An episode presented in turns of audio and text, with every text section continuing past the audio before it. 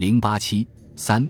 力争美国对华提供租借援助。抗日战争时期，中美两国间租借关系的建立，是中国方面寻求美国军事援助的不懈努力和美国政府调整相关政策的结果。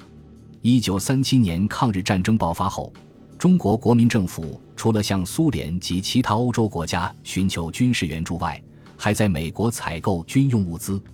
特别是陈光甫在美国注册成立世界贸易公司后。这类采购活动的规模有较大发展，但最初中方在美国所能购买到的主要是些非武器类物资。至一九三九年底，该公司在美国共购得总额为七千四百六十七点四六万元的物资，种类为以下几类：卡车及零配件、维修器械、汽油和润滑油、黑色和有色金属、无线电和电话设备、器材、通用机械。铁路器材、锡矿采掘设备。与此同时，中方也在美国购得若干武器并运回国，但无论种类和数量，都远不能满足中方的需求。例如，据缅甸海关统计，从1939年10月28日至12月31日，经由仰光转运中国的武器价值总额为835万2756美元。其中购自苏联的为五百四十一万八千六百六十五美元，占百分之六十四点八七；购自比利时、英国、瑞典、捷克、法国五国的共一百七十万零两千九百二十三美元，占百分之二十点三九；购自美国的一百二十三万一千一百六十八美元，只占百分之十四点七四。一九三九年九月，欧洲战争爆发后。美国政府的军火禁运政策发生了重大转变。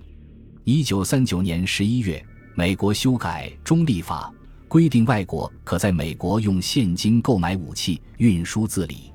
一九四零年七月初，蒋介石曾电示宋子文，按照兵工署署长于大为开列的总额为三千万美元的物单洽购卸料，同时订购驱逐机一百五十架。由于当时法国维希政府已经向德国投降，中方认为美方可把以往售法飞机额度转售于中国，因而当月宋子文向美方正式递交的第一份军用物资订单总额，除了三千万美元的卸料外，还有价款达四千万美元的飞机，包括三百架驱逐机和一百架轻型轰炸机。这是自抗战爆发以来中方向美方提出的数额最大。包括轻重武器和作战飞机在内的军事援助要求，只是美国能否如额提供，中方如何支付价款，却是双方都无法立即解决的问题。随着欧洲战局的发展，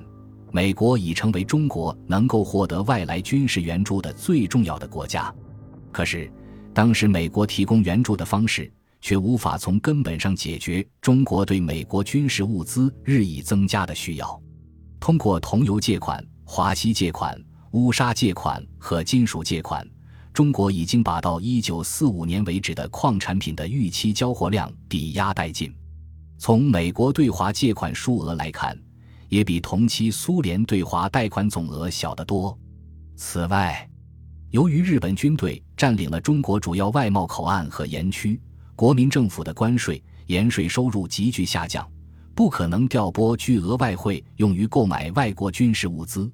因此，到了一九四零年末，即美方允诺提供金属借款和平准基金借款后，中美双方实际上都意识到，只有采用新的方式，才能从根本上解决中国为获得美国军事援助所面临的财政困难。以租借名义对华提供军事援助，就是这种新的方式。一九四零年十二月十九日。罗斯福便批准向中国提供军事援助，只是国务院、陆军部、海军部和财政部协商拟定相应实施方案。一九四一年一月三十日，即美国会上在就租借法案进行听证期间，美国副国务卿维尔斯在一次演讲中谈到：如果美国人民希望中国、希腊等友好国家能够继续成功抵御那些意欲征服世界的力量。那就必须提供美国所能的一切必要的援助。一九四一年三月十一日，美国国会正式通过并经罗斯福签署了租借法案。该法案授权美国总统可在其认为有利于国防的任何时候，在资金许可的范围内，或根据国会批准的合同，可以批准为任何国家的政府生产任何防御物资，只要总统认为这些国家的防御对于美国的防御是必不可少的，也可以向上述任何国家的政府出售、划拨、交换、租借，或另行处置任何防御物资。三月十五日，罗斯福又在一次演讲中明确表示。中国通过蒋介石委员长要求我们提供援助，美国已经答应，中国将获得我们的援助。正如我们所曾宣布过的，我们的祖国正在成为民主国家的兵工厂。一九四一年五月六日，美国政府正式宣布中国未有资格获得租借援助的国家。当租借方案在美国参众两院寻求通过之际，蒋介石曾向造访的美国特使居里递交一份。美国空军援华备忘录，请其转交罗斯福总统，这可为中国向美国接洽租借援华问题的开端。美国国会通过租借法案后，蒋介石立即在三月十二日和十三日连续致宋子文三份电报，只是送与美国军方洽商具体的军事援华事宜。旋即，国民政府委派宋子文为处理租借事务的全权代表。另从国内调派兵工与交通技术专家赴美相助。一九四一年四月，宋子文出面，在美国特拉华州注册成立了中国国防物资供应公司，专门从事租借物资申请及接洽事宜。五月一日，国防物资供应公司正式成立，额定资本二十万美元，由宋子文代表国民政府认购公司首批发行的股本一千股计十万美元。并出任国防物资供应公司的董事长，下设航空、兵工、交通、电信、医药、军需等部门，为便利对美交涉，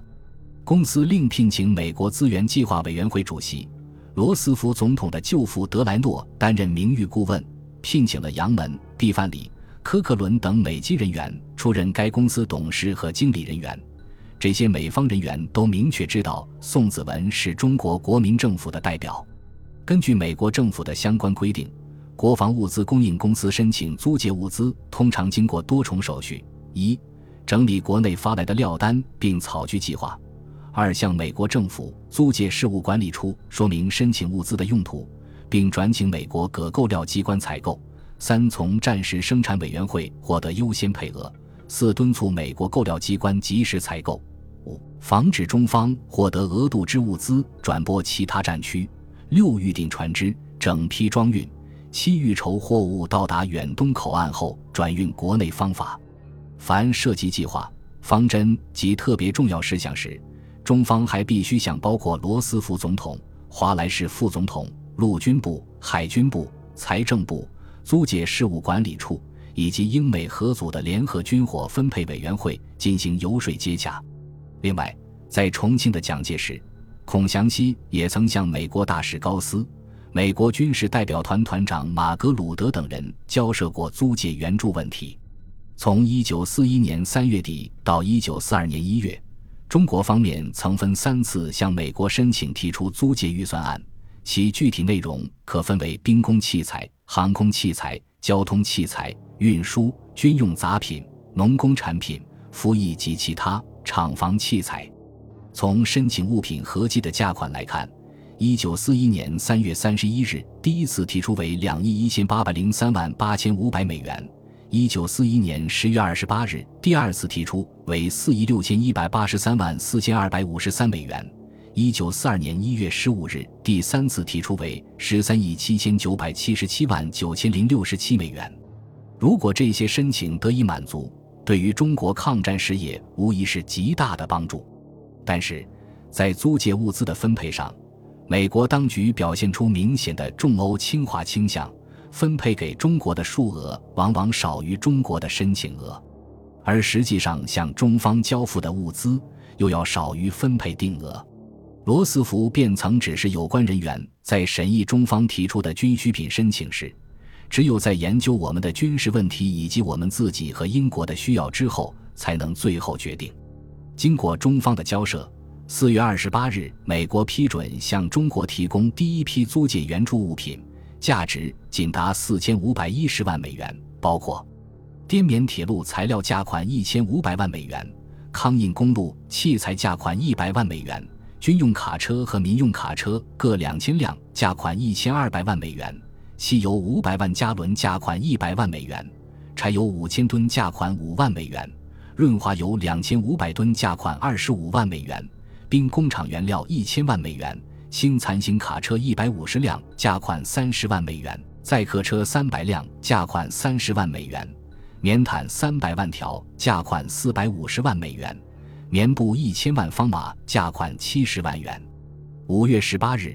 包括三百辆汽车在内的第一批租借物资从纽约起运赴华。同月，美方批准向中国提供价额达四千九百三十四点一万美元的军械弹药。至七月中旬，美方同意向中方提供飞机四百三十五架，大大少于中方要求的一千架。七月下旬，美国军方人士曾非正式的表示，将建议罗斯福批准当年向中方交付二点四亿美元的军火，一年再交付五亿美元。至八月十五日，宋子文已与美方拟定了六亿美元的租借援华清单，包括两亿美元的飞机。一点七五亿美元的军械、七千六百万美元的卡车等运输工具，以及其他物料及运费。然而，中方获得的诸多租借物资额度，实际交付情况往往不尽如人意，有些货单甚至不得不改向加拿大商购，虽然仍归租借案内办理。至于那些当时只能在美国生产而中国难以得到优先额度的货品，中方不得不请美国出面。帮助与其他国家垦商可否先行转让给中国，如一九四一年十月和十一月，经过罗斯福总统亲自劝导，英方把美国专为英国制造的六十六架轰炸机，连同机枪、瞄准器等一并移交给中方。